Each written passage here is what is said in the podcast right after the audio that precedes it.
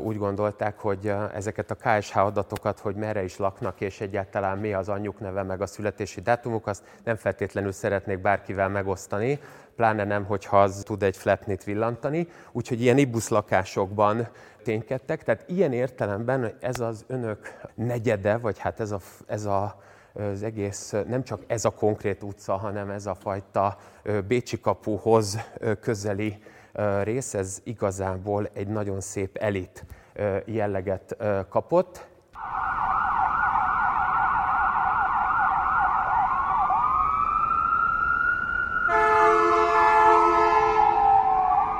A Tango és Kes legújabb adásában egy olyan szocialista kori gangsterpárost mutatunk be, akiknek az előéletéről még 2021 nyarán csináltunk egy adást, mégpedig úgy, hogy képletesen szólva beültünk a piros ladába, Gida és Buksi mellé, és tettünk egy körutat a szocializmus hírhet betörő párosával.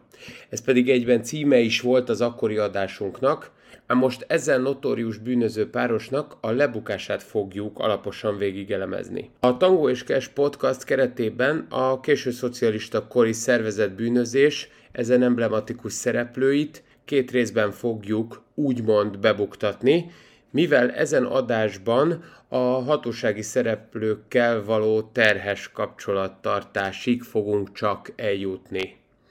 Kinádak és Buksinak az egész karaktere és univerzuma az lett-európai, ám ennek ellenére az unikális jellegük okán, minthogyha csak egy magyar Bud Spencerről és Terence Hillről lenne szó, akik éppen annyira nem hittek, pontosabban tagadták meg az állam törvényeit, ahogy olasz-amerikai filmes előképeik az 1977-es Bűnvadászok című filmjükben. A rendszerváltás előtt a szocialista rendőrség tervszerűen feldolgozta az elszaporodó lakásbetörésekből lassan-lassan, de mégiscsak kőkeményen megizmosodó magyar alvilág színejavát. Ezen adásban sorra veszük a kádárkori arisztokráciának azon szereplőit, kik Budai vár körüli támfalak, macskakövej zegzugos utcáiban rejtőznek. Hiszen a Budai várnegyedben virágzó éjszakai lokálok, azok mégiscsak ugyanannyira voltak lehetőséggel teliek meggazdagodni szándékozó bűnözők számára,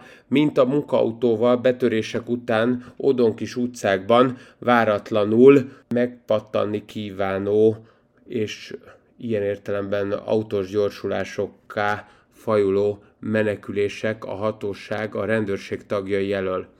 Az adás első felében most bemutatjuk ennek a hazai alvilágnak az első városát, akiket tényleg mondhatjuk úgy, hogy nemzetközileg is jegyeznek bűnözés történeti szempontból. A magyar Bud Spencer és Terence Hill toposz az azért is lehet esetleg lényeges, hiszen a kettőjük kapcsolata az úgy néz ki, hogy a Terence Hillnek is beillő Kecskeméti Sándor, vagyis Gida, illetve a Bud Spencer testalkatával bíró Bújtor János alias Buksi, ténylegesen 1981. augusztus másodikáról harmadikára viradó éjjel Illés József lakásába tört be, aki az első kerület Batyány utca 46-os szám alatti házában lakott, és ahogy azt majd a későbbiekben hallhatják a kedves hallgatók, a harmadik emeleten volt az az ominózus lakás. Azért tudjuk mindezeket az apró olékos információkat, mert a Tango és Kes felkereste ezt a házat, még pontosabban ezen épületben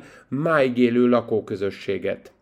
Ezen kedves budai családoknak pedig igencsak határokat feszegető módon előadtuk, amit a széles nyilvánosság elé most fogunk tárni, hogy miért és hogyan váltak először fogjaivá a rendőrségnek azok a bűnözők, akiket ők buktattak le, mármint a házközösség, majd aztán az előzetes letartóztatásuk alatt ő, talán szembesülhettek mindazzal a problematikával, miatt talán megfogalmazódott bennük, minden esetre bennünk, mint elemzőkbe, mint utólag kutatói szemmel erre az egész történetre ránéző személyekként felmerül bennünk, hogy valószínűleg Gida és Buksi úgy érezték a valódi börtönt, sokkal inkább egymásnak idézhették elő.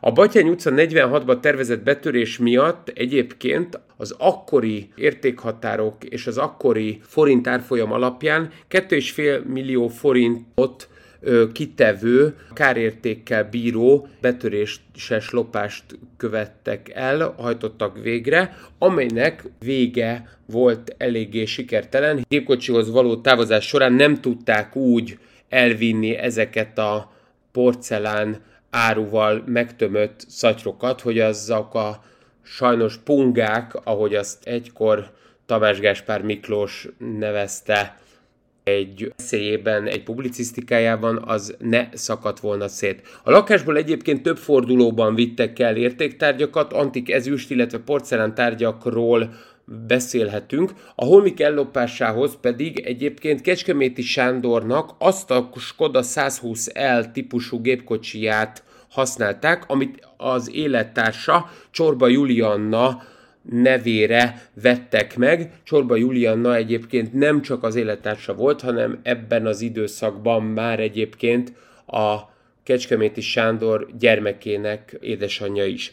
A hazai késő kádári alvilággal szembeni nyomozás emiatt lényegében a Batyány utcai betöréshez és az Illés családhoz kapcsolódó elkövetés okán tudott megindulni. Ezen a napon egyébként, ma- magyarán augusztus másodikáról harmadikára viradó éjjel, aminek a harmadikája az egy vasárnapi nap. Egyébként kezdte meg például az éves rendes szabadságát Kádár János, miközben az akkori hazai lottó 31. játékhetében ugyan egyetlen egy ötös találatos szelvény volt, de azért pusztán csak amiért 1 millió 528 ezer forint járt, viszont Gida és Buksi egy Skoda 120 típusú gépkocsival még ezt is felülmúló, majd 2 milliós gyereményre tett szert. A Tango és Cash most pedig ezért felbőgeti ugyanazt a farmotoros Kodát, és nem csak az egész várnegyedet, a későbbi pünkösfürdői hajóállomást képesítjük be és keltjük fel, hanem megpróbáljuk eljuttatni a hallgatókat arra a pontra, ahol ez a magyar Terence Hill és Bud Spencer a rendőröket lényegében elvezeti egy nagyon érdekes, szinte már-már abszurd helyzetbe, amikor a Gida becenévre hallgató Kecskeméti Sándor úgy kíván a nyomozók felé nyilatkozni, hogy az ő neve senki. Ehhez ugye egy kifejezetten Ennio Morricone alkotást választottunk, hiszen a Nevem Senki című filmnek a főszereplője az nem csak hogy Terence Hill, hanem egyébként a Morricone zenéje az, ami talán a mai napig emblematikussá teszi ezt a spagetti westernt, emiatt egy a magyar zenei közegben működő úgynevezett tribute együttes a podcast számára felajánlotta azt, ahogy feldolgozzák ők a Nevem Senki című filmnek azon emblematikus számát, amit Morricone szerzett az alkotás számára. A magyar páros, vagyis Gida és Buksi korán sem bűnvadász, sokkal inkább bűnkereső működése azért is lesz lényeges, mert ahogy itt talán a következőkben hallani fogja a kedves hallgató, a máig élő csibészek, illetve egykori rendőrtiszteknek a visszaemlékezéseivel teletűzdelve megpróbáljuk belátható távolságba hozni úgy a magyar szervezet bűnözésnek ezen emblematikus és eklatáns szereplőit, hogy az a távolság az annyira mégiscsak közel legyen, hogy megítélhető legyen, vajon van-e ténylegesen jelentősége az ő történetüknek, bűnözés történeti, és pláne a nemzetközi európai szervezet bűnözés történetéből kitekintve. Na jó, kezdjük.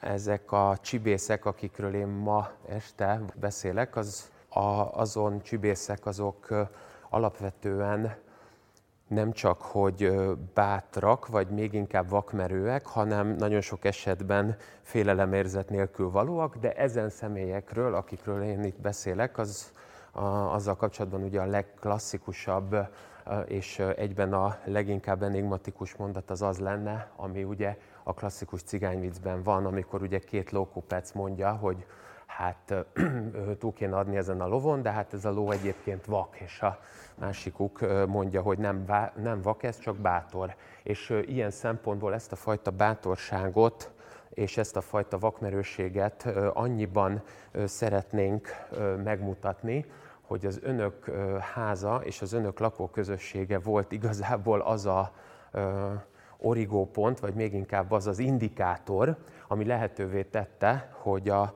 szocialista kori, a késő Kádár kori alvilágnak a szépen lassan szerveződő hálózataiból egy nagyon jelentős szegmens, egy nagyon jelentős csapat az megbukjon.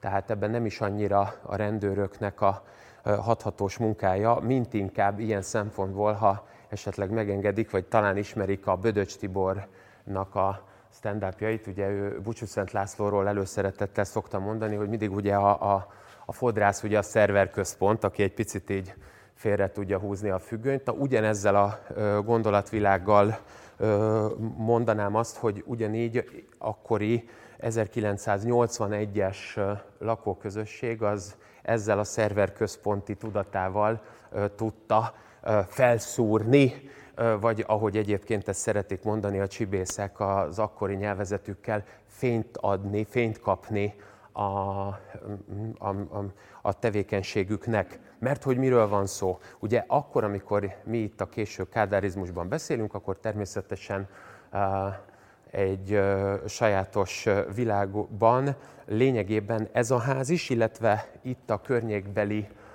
legtöbb házban azok a lakások voltak érdekesek, amelyekben talán egyébként a Géza is lakik, nincs jelentősége. Ugye, mint látjuk, ilyen pirosas fényt áraszt egyébként. Ezzel egy picit azért ugye mindannyian érezzük, hogy van azért valami fajta pici pikáns jellege, ami Ugye, mennyire, tehát, ugye milyen jó? Tehát, hogy ahogy megmelegettem egy kettő perc, és már egy, elkezdek egyébként fullánkozni, ugye? De, igen ahogy Csapó Gábor mondaná, aki egy ö, ö, vízilabdás ö, tevékenysége mellett egy ö, szenvedélyes kártyás mondta, hogy barát vagy haszar is. Igen, szóval, hogy de minden ezáltal a, a, ebben az időszakban voltak olyan ö, lakások itt a környéken, amelyekben olyan személyek, olyan családok laktak, akiknek a, akár a kenyérkeresői, vagy akár maga az egész család, vagy vendéglátásban, vagy magánkisiparban, esetleg a szövetkezeti mozgalom építésében vett részt, és ebből jelentősebb összegekre tett szert, nem beszélve arról, hogy az ilyen lakások és az ilyen lakástulajdonosok mellett az önök házához is közel, az Ostrom utcában is, illetve kicsit arrébb, például a Szalag utcában nagyon sok úgynevezett ibusz lakás is létezett, működött, amelyeket egyébként nem csak a hazánkba látogató nyugat-európai turisták béreltek ki szigorúan kemény valutáért, hanem azon csibészek is, akik úgy gondolták, hogy ezeket a KSH adatokat, hogy merre is laknak, és egyáltalán mi az anyjuk neve, meg a születési dátumuk, azt nem feltétlenül szeretnék bárkivel megosztani, pláne nem, hogyha az tud egy flapnit villantani. Úgyhogy ilyen ibusz lakásokban ténykedtek. Tehát ilyen értelemben ez az önök negyede, vagy hát ez a, ez a az egész, nem csak ez a konkrét utca, hanem ez a fajta Bécsi kapuhoz közeli rész, ez igazából egy nagyon szép elit jelleget kapott. Így hát azok a betörők, azok a bűnözők, akik viszont úgy érezték, hogy hát ez itt mégiscsak valami fajta luxusnak és arisztokráciának a melegágya, úgy gondolták, hogy ide fognak látogatni. Nem elsősorban betörési célból először, mert azért azt nem szabad elfelejteni, hogy ez egy ugyanolyan problematika, mint hogyha esetleg voltak olyan erdei iskolában, mint amin én is, amikor ugye meg kellett tanítani a, a tanárnőnek, hogy a róka egy kicsit jobban fél egyébként tőled, mint te a rókától. Szóval ők is először természetesen nem voltak oly bátrak, hogy azonnal itt betörésbe gondolkodjanak, hanem egyszerűen itt a Bécsi kapunál a Táncsics Mihály utcába például szerettek járni, a Táncsics Mihály 25-be például az Old Firenze nevű fantasztikus bárba, ami ugye a második világháború után először cukrászdaként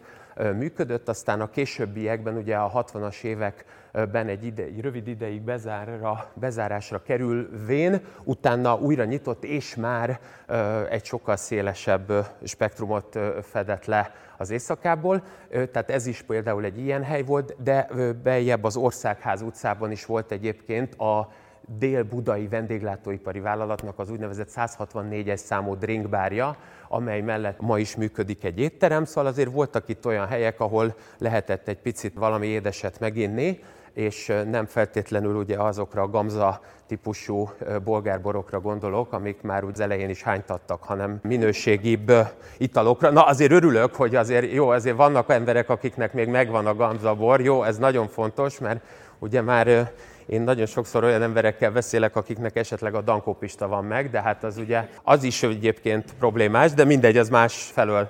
Szóval ide jártak ezek a csibészek, és az a helyzet, hogy nem tudom, hogy hallottak-e róla, és ez az a pont, amikor úgy gondolom, hogy az interaktivitásba is egy picit megpróbálom önöket bevonni, hogy hallottak-e esetleg a presztízsügy nevű fogalomról, vagy egyáltalán arról, hogy létezett ilyen a késő kádárizmusban, vagy presztízsügy, mint egy bűnügyi sorozat, amely a szervezett bűnözésnek és az alvilágnak a, a hát, a legjellemzőbb tulajdonságait magára öltve egy ilyen csebben a tenger presztízsügy, nem?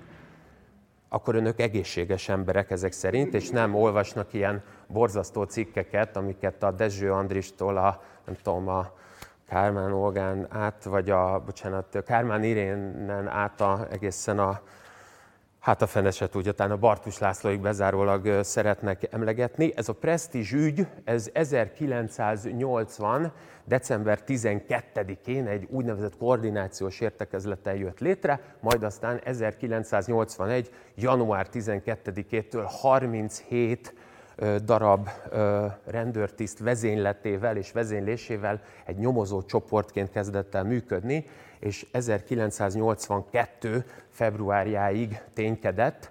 Ez az a nyomozás, az az a nagy ernyő, aminek keretében az önök háza is igazából így hát napvilágot kapott a, az ilyen hülyék segítségével, mint én, akik nem bírnak magukkal, mert hogy azt a presztízs ügyet, azt az indukálta, az motiválta, hogy a 70-es évek második felétől egyre gyakoribbak lettek a betörések a fővárosban és egyáltalán az országban.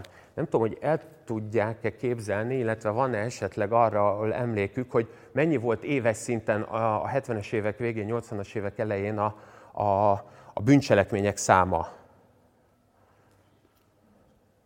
nem, nincs, nem lehet rosszat mondani, mert, ez, mert gondoljanak arra, hogy ha rám néznek, akkor én sem olyan egyszerűen tudtam átmenni matekból középszinten, szóval higgyék el, hogy az osztályfőnököm 9 éve volt idősebb, és egy ilyen zsebkendőbe tolta át a, ezért az anyagot.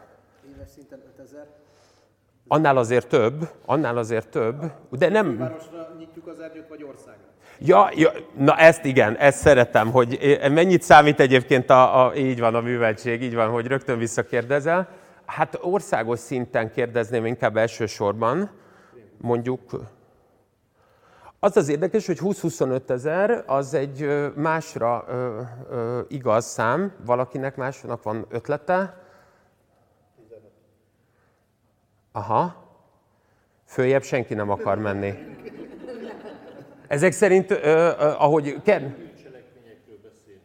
Hát ö, bármi, ami Bécsi, bármi, amit a... a... Parancsolj? Tisztelettel, így van. E, hát ennyi, ugye, igen, a, a nyugodt erő, bocsánat, így abszolút, mert én itt addig, pedig addig itt a 15-20 miatt már mondtam volna, hogy ahogy Kern András szerette annó mondani, hogy addig jó még Kádár. Szóval a viccet félretéve igen, 100 ezer, 120-130 ezres szám volt az, ami éves szinten a bűncselekményeket takarta. Ez egyébként ma most olyan 500-550 ezer. Természetesen ugye már a, a mindegy, van ugye szabálysértési érték, ha, igen, szóval nagyon szépen le tudjuk azért tolni egyébként 450-ig egyébként, tehát például a, a, igen, szóval vannak azért a Nagyfuvaros utcában olyan házak, ahol például az összes, mind a 25 ilyen leveles ládát, hogyha így beverik, akkor az 25 külön szabsértés. Ugye ez ugye azért tűri a vitát, de hát mindegy. Szóval, hogy az a helyzet, hogy ez a, ez a számarány, amiről beszélünk, teljesen mindegy, hogy félmillió vagy százezer, annak a kétharmada az vagyon elleni, és egyharmada az, ami személy és testépség elleni, plusz közlekedési és minden más. Tehát magyarán a kétharmada az, ami vagyon elleni, és ilyen szempontból a 20-25 ezer az azért volt fontos, mert a, a betöréses lopásnak az aránya folyamatosan nőtt. Tehát lényegében a, a, a 70-es évektől kezdve nem csak, hogy a bűncselekmény szám nőtt folyamatosan, és a rendszerváltásra elérte az 556 ezer számot, kulminált értéket, hanem folyamatosan nőtt az aránya a betöréses lopásoknak a, a vagyon elleni bűncselekményeken belül. Ugye miért? Azért, mert a, a szocialista korszak első felében alapvetően páncél szekrényekben, amik egyébként csak nekünk voltak páncél szekrények, ilyen kicsit, hogy mondjam, ilyen, hát ilyen magyar narancs jelleggel, mert hogy ez egyébként tűzálló pénzkazetta volt, mindegy, azoknak a, a feltörése helyett egyre inkább lakásokba mentek be a betörők, mert hogy például ilyen jól szituált helyeken hát elég komoly takarékbetét ö, ö, könyveket lehetett találni, Mit gondolnak, hogy egyébként a 70-es évek végén, ugyanebben az időszakban, mekkora lehetett a takarékbetét állomány az országban? Tehát, hogy hány millió, vagy hány, akár többszöröse ennek, ami, amit az emberek össze tudtak spórolni?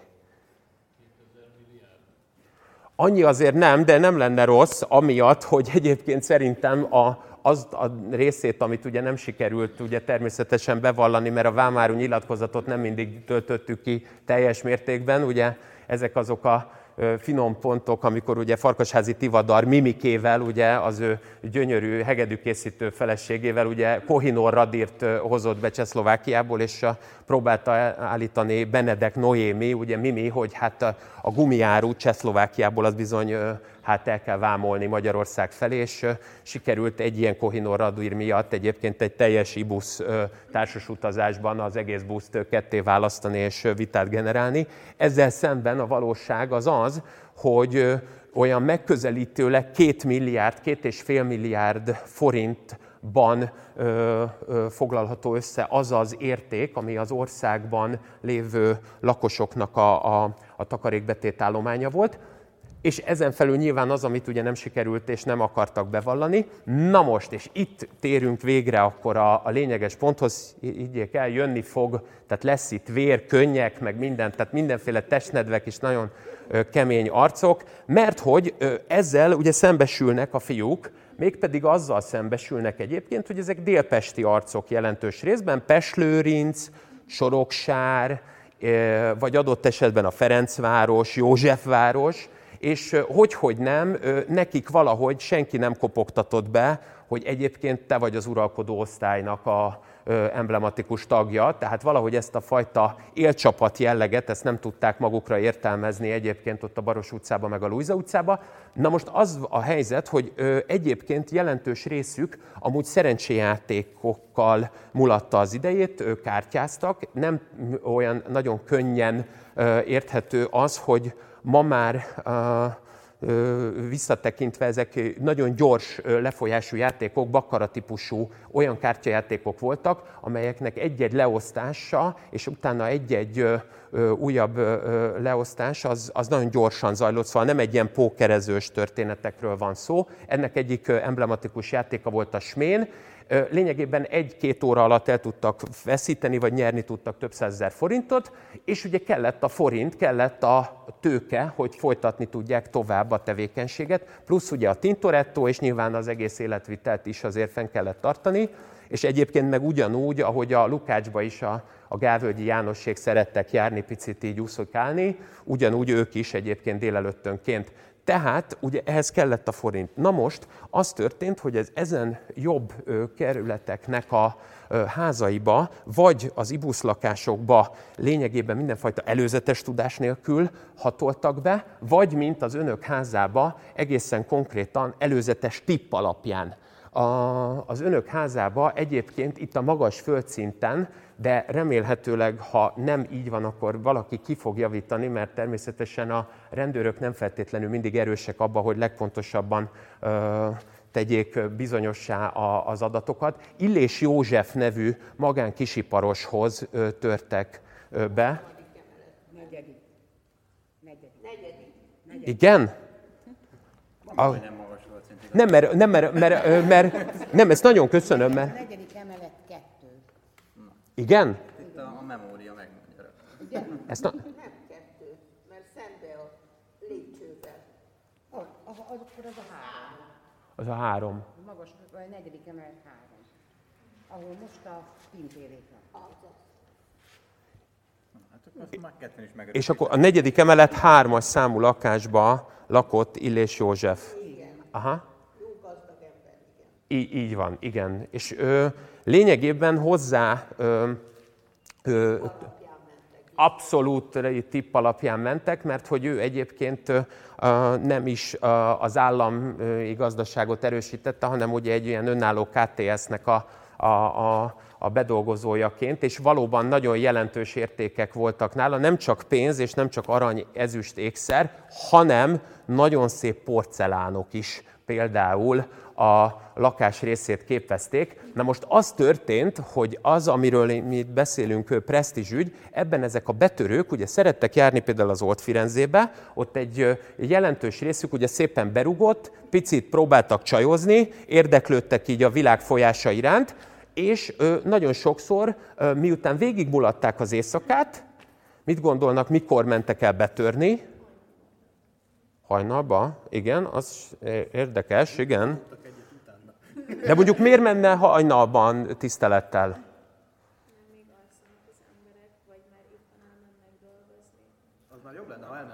Ugye, hogy az jobb, ugye, hogy az, az, akkor beljebb vagyunk kicsit, így van. Tehát akkor mikor kell?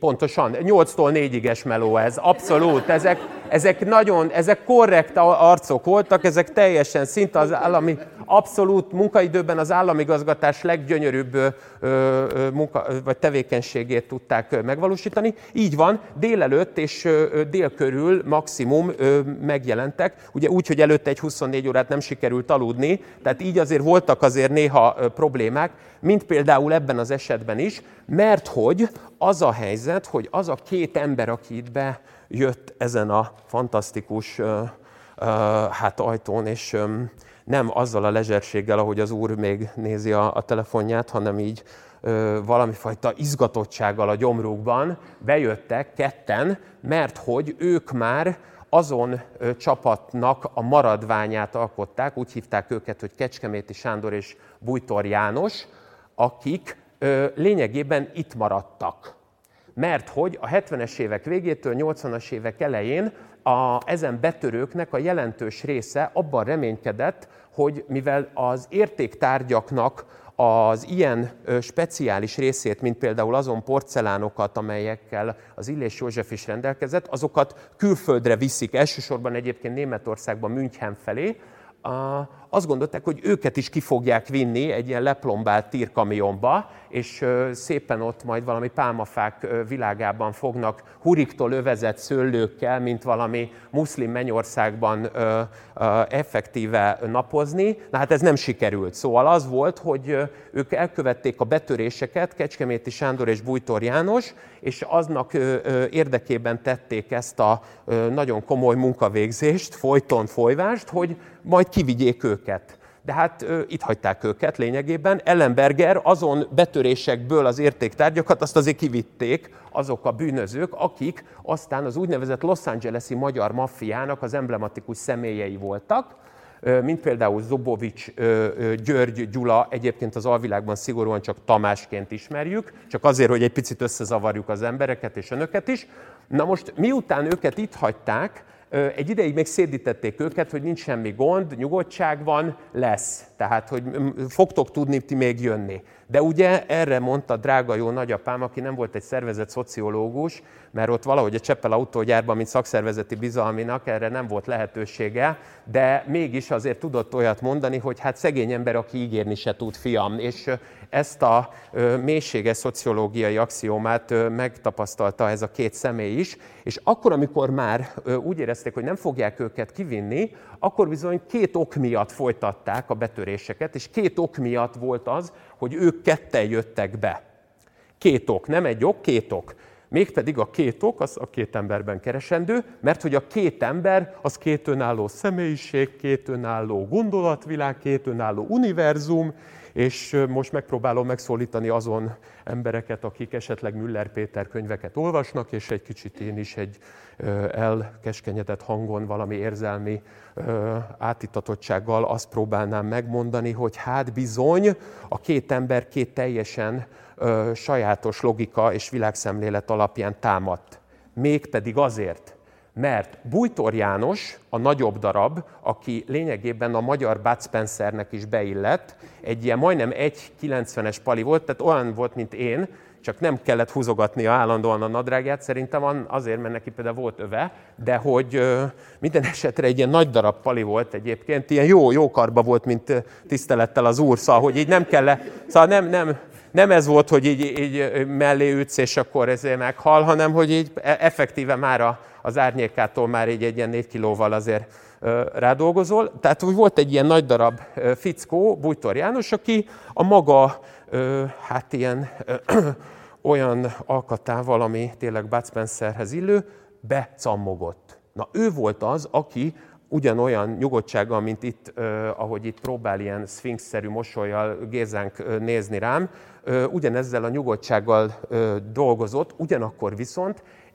szigorúan 72 órát tudott ébren maradni azért, hogy különböző lakásokban vagy kártyatermekben verje a blattot, és alapvetően 1-2-300 ezer forint plusz vagy mínuszba kerüljön, illetve a, nagyon szerette a prostitúciót, ugye, tehát a, a, igen, a, a piros fényeket, és neki például a Szalag utcában volt egy ibusz lakása többek között, illetőleg volt egy olyan ö, ö, asszony, aki akkor a Majakovszki utca 84 szám alatt, ugye a Mai Király utcában lakott, Gáspár Andrásné, akinek az volt a híre egyébként, hogy a bizonyos nemi szerve az lényegében befogad mindent, tehát hogy azért lehet nála elrejteni értéktárgyakat, mert hogy ö, még a hipiselés, ami ugye az argóban ugye a, a, a házkutatás, akkor se találják meg, mert ugye bárhova el tudja rejteni, mindenhol egy újabb lik-luk, ahol ö, ö, lényegében egyfajta ementális sajt jelleggel meg tudja cáfolni a fizika törvényeit. Na most ilyen szempontból mondanám, hogy valóban Bújtor János ilyen értelemben tényleg egy rejtői figura volt, szóval mint egy Gorcse Viván, ő tényleg képes volt a, a, Nobel, a Nobel-díjnak a beszerzésére ugye bármilyen kártyajáték során. Tehát ő bejön, oké? Okay?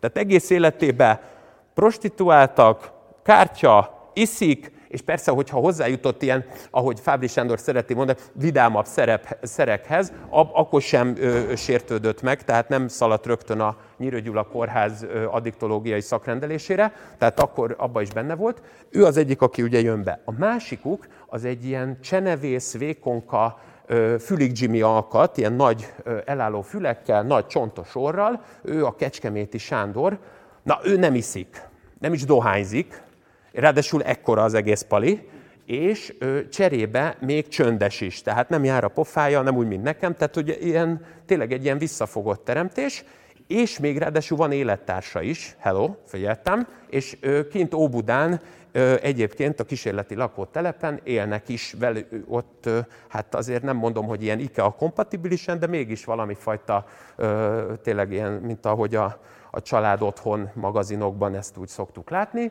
és ő, ő pedig a lényegében a még bújtor például az Old Firenzébe berugott, addig ő kint a, abban a Skoda 120 elben, ami egyébként már kint áll, azon Skoda 120 ellel például, amit egyébként a felesége, vagy hát az élettársa vásárolt, amúgy egy köbányai arctól, az annak a motor háztetőjén pihenve várta azt, hogy részegeket hazavigyen az Old Firenzéből, mégpedig egyrészt azért, mert így ugye tud infót szerezni arra, hogy valami részeg ugye hova kell hazavinni, van-e nála forint, szóval azért az nem hülyeség, meg fedésből, hogy ő neki van forintja. Tehát ő egy visszafogott ember volt, nem ivott, nem kártyázott, és még éjjel is dolgozott és ő csöndes volt. Na most ez a két ember bejön, mind a kettőjüket itt hagyták egyébként a, a, az Amerikába kivándorolt, fantasztikus kalandokba merítkező magyar bűnözők, akik ott aztán kokai mámorba és mindenfajta gépfegyvereknek a pattogása mellett, ugye, vagy nem sikerült hazatérniük, vagy ha haza is tértek, abból se volt sok köszönet, mert akkor itt robbantották föl őket, ugye a egykor volt az érdekes harmadik magyar köztársaságunk dicső éveiben, mert ugye ma azóta minden rendben van, tehát hogy akkor még voltak ilyen problémák. Na de hogy ugye ez a két ember ugye itt ragadt, és mit gondolnak? Úgy, hogy már tudták, hogy itt ragadtak, tudják, tudták, hogy már igazából ezeket a betöréseket bármennyire is elkövetik, nem tudnak vele ö, ö, tovább lépni. Miért nem? Azért, mert ez az ország bizony kicsi, és itt nem nagyon lehet azokat az értéktárgyakat eladni, mint azt a porcelán készítményt, vagy egyáltalán készletet, ami Illés Józsefnél volt, akkor mit gondolnak, a két embernek mi lehetett a motivációi? Miért jöttek ők együtt vált válnak vetve be ide a házba? És ezzel tényleg így megpróbálok egyfajta ilyen egzisztencialista mélységű kérdéssel rávilágítani egyre, egyszerre az emberi mi voltra és magunkra is tudunk ismerni, szóval tényleg ilyen nosztete ipsum, szóval minden lesz ebbe. Tehát mit gondolnak, miért jöhetett ez a két ember be?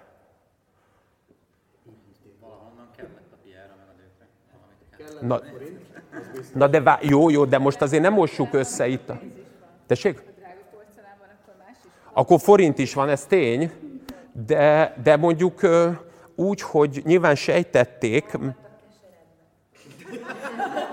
el voltak keseredve. Hát ezzel nekem is voltak, egyébként ezt én is sokszor érzem egyébként, de valahogy még egyszer se siker.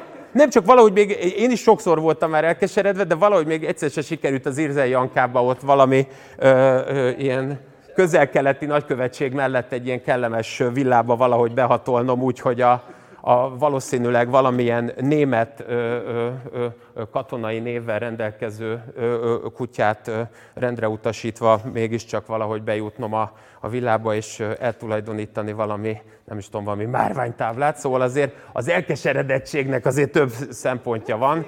Én ugye a Greenzigi borozóba tudok elkeseredett lenni, és az alapvetően még csak költséggel jár, haszonnal nem, de nekik haszonnal is jár, de mégis a kettő embert miért gondolják, hogy egybe kell kezelni? Nem lehet-e az, hogy a két ember két teljesen más megfontolásból jön? Még a sztorit hallottuk, hogy két ember,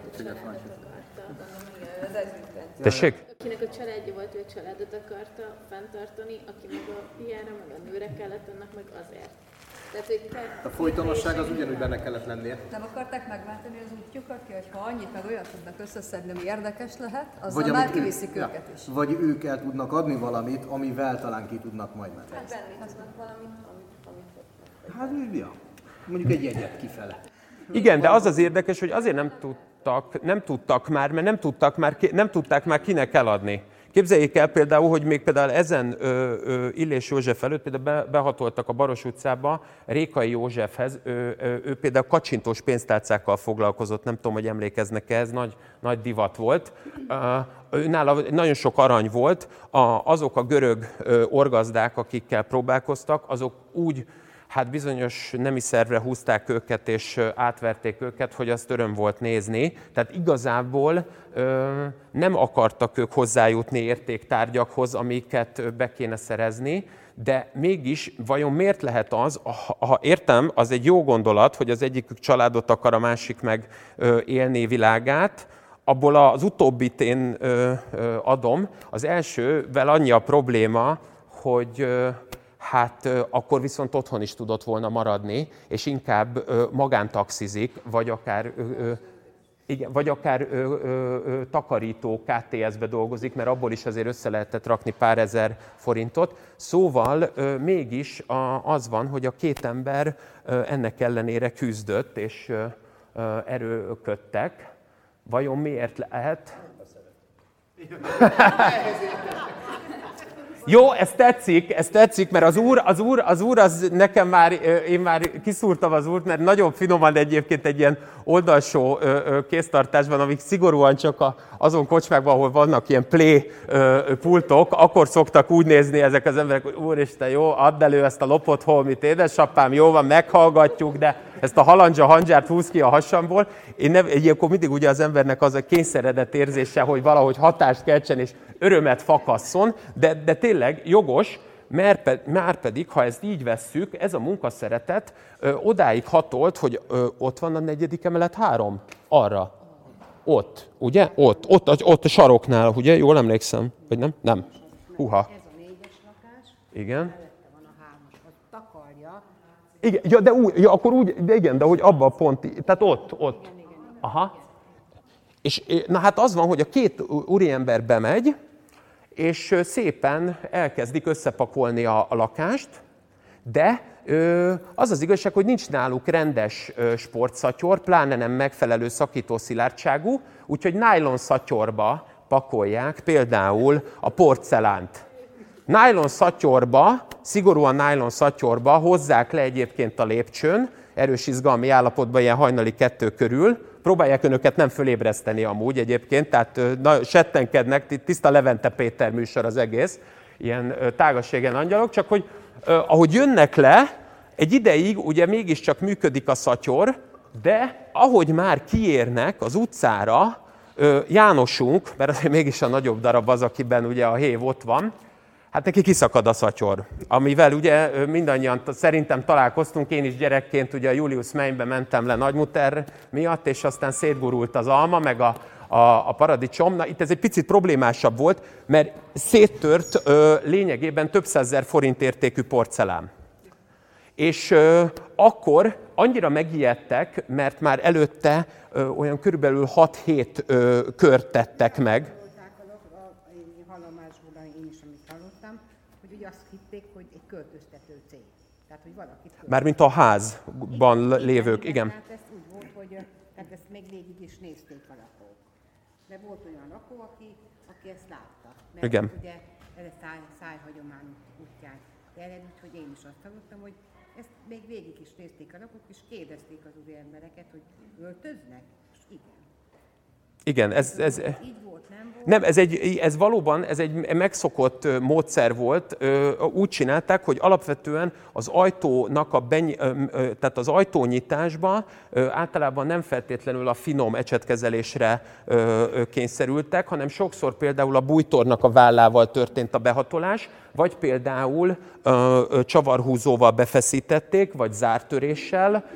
Nagyon ritkán volt sperhakni, tehát ákulcsal való finom ecsetkezelés, mégpedig azért, mert nagyon gyorsan kellett az ajtót nyitni, ha az ajtót gyorsan nyitják, utána pedig egy, például egy, egy vászon ö, ö, zsákot oda raknak az ajtóra, akkor onnantól pontosan tudják mondani ezt a költöztető sztorit, és ugye nem látszik, mert nem feltétlenül látszik az ajtó kereten.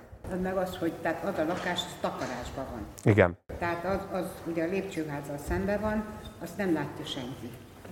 Tehát oda, hogyha betörnek, azt, azt nem veszi észre senki. És ez is egy nagyon fontos dolog, hogy például emiatt, ha nem ilyen házba, mint az önöké hatoltak be, akkor például előszeretettel mentek mondjuk 5-6-10 emeletes paneleknél a tetőtéri, vagy hát a legfelső szinten lévő lakásba, mert ugye ott az szintén az volt a legkevésbé forgalmas hely, Na most az a helyzet, hogy több fordulót csinálnak, kiszakad a szatyor, beszarnak, csörömpöl, mint az állat, azonnal úgy szerverközpont megindul, tehát lakosok, akik kint az utcára tudnak nézni, azok azért mégiscsak így eszükbe jut, hogy mintha ez így nem, nem tartozna bele a hétköznap estéknek a világába, mert hogy egyébként ez hét nem, ez vasárnapról hétfőre történt, augusztus másodikáról harmadikára, ami ugye ma is van, csak ma már hétfőről kedre, ez akkor vasárnapról hétfőre történt. Mondanám, hogy ez az a nap volt, amikor Kádár János az éves rendes szabadságát kivette, úgyhogy ahogy Kádár János is elindult, és a többiek is nyaraltak, ők úgy kezdtek el dolgozni. Na most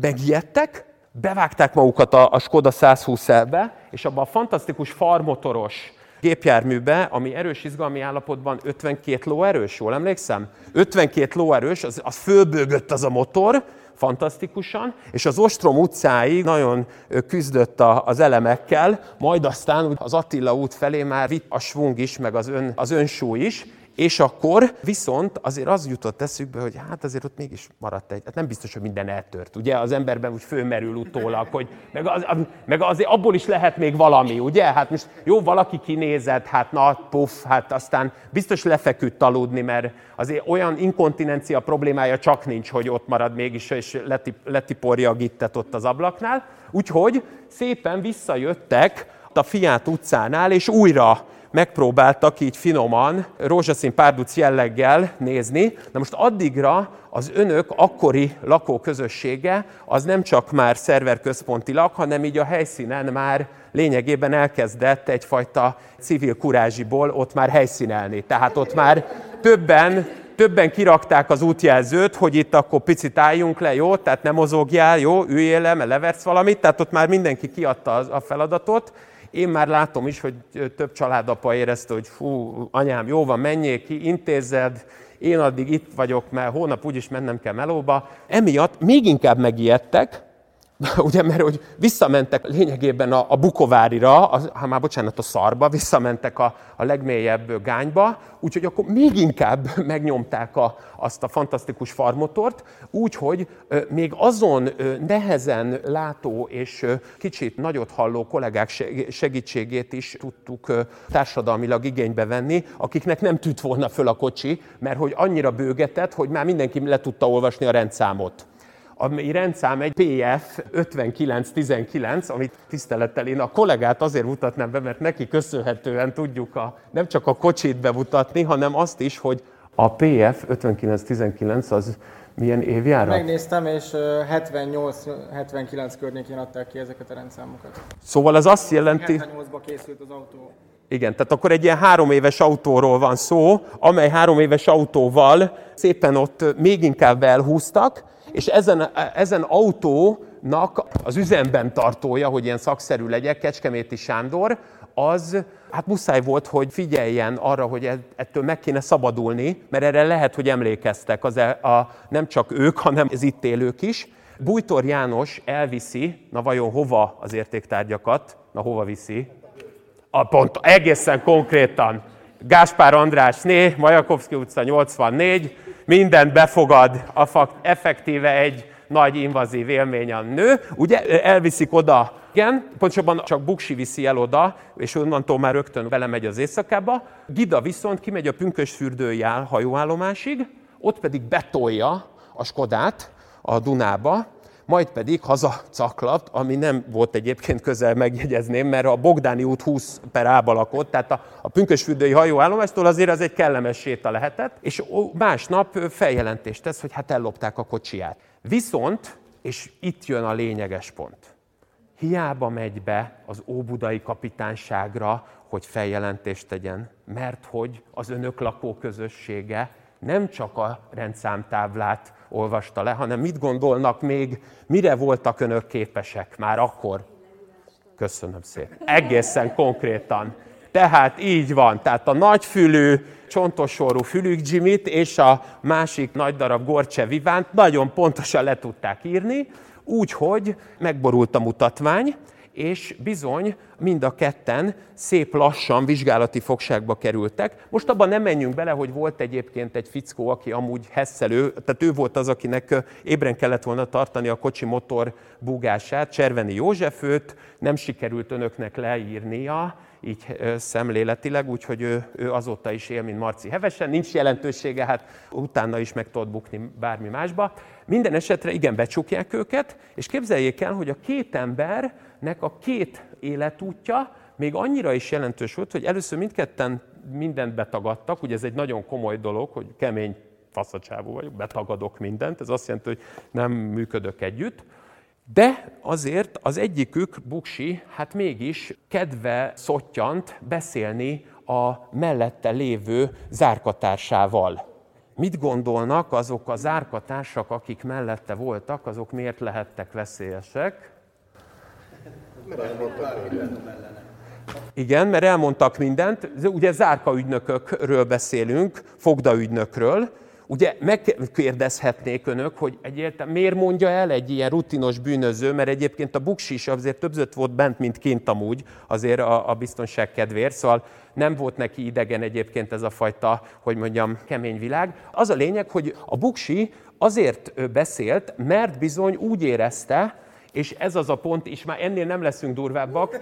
Vajon mit gondolnak, miért beszélhetett a buksi? Jövőbeni pozícióját akart erősíteni, hogyha őt elszállítják, akkor ne az legyen, hogy ő lesz ott az új, meg a friss, meg a sem. Egyébként ez egy nagyon jogos dolog, így van, ez egy nagyon jogos dolog lenne, ez, ez az egyik szempont. A, a másik, egészen konkrétan. Emlékeznek a viccre, amikor valaki a, a lakatlan szigeten van, bóderekkel? Ez ugye egy régi vicc, mert ugye már az én korosztályomnak bóderek ugye nem sokat mond, de én még emlékszem, ugye a lakatlan szigetre kerül, és bóderekkel van, hát is állandóan ugye hát, kopulálnak folyamatos folyvást, ugye csak ketten vannak a szigeten, és egy idő után a faszi megunja azért az, hogy bóderekkel folyamatosan tud szexelni. Mit csinál ugye bóderekkel?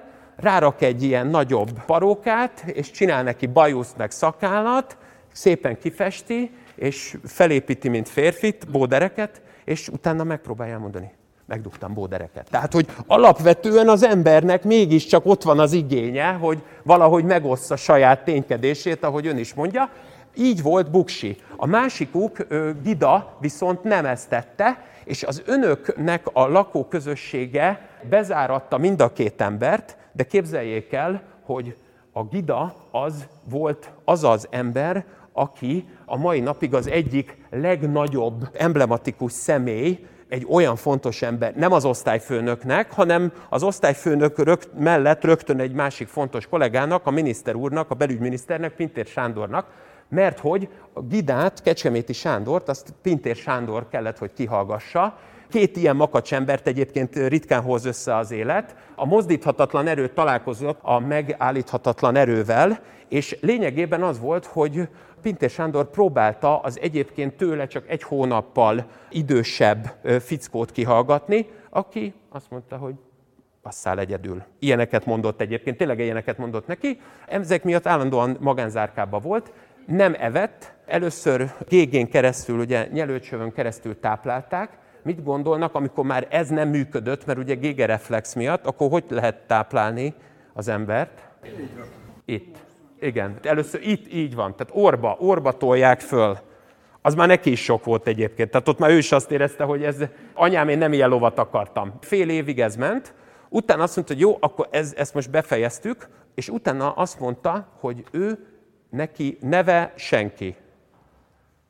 Ő egyébként egy férfi, aki találkozott a 16-os buszon Kecskeméti Sándorral, mentek a Flórián tér felé, elmeséltek Kecskeméti Sándor neki az életét, majd mikor leszállt a Flórián térnél, vagy le akart szállni, akkor eltűnt mellőle az a férfi, és ő lett hirtelen Kecskeméti Sándor. És állította, hogy neki neve senki. Miért fontos a nevem senki? Mert egy Terence Hill film egyébként. Ez szintén még fél évet igénybe vett, akkor az imeibe vitték azért, hogy mennyire kettyós.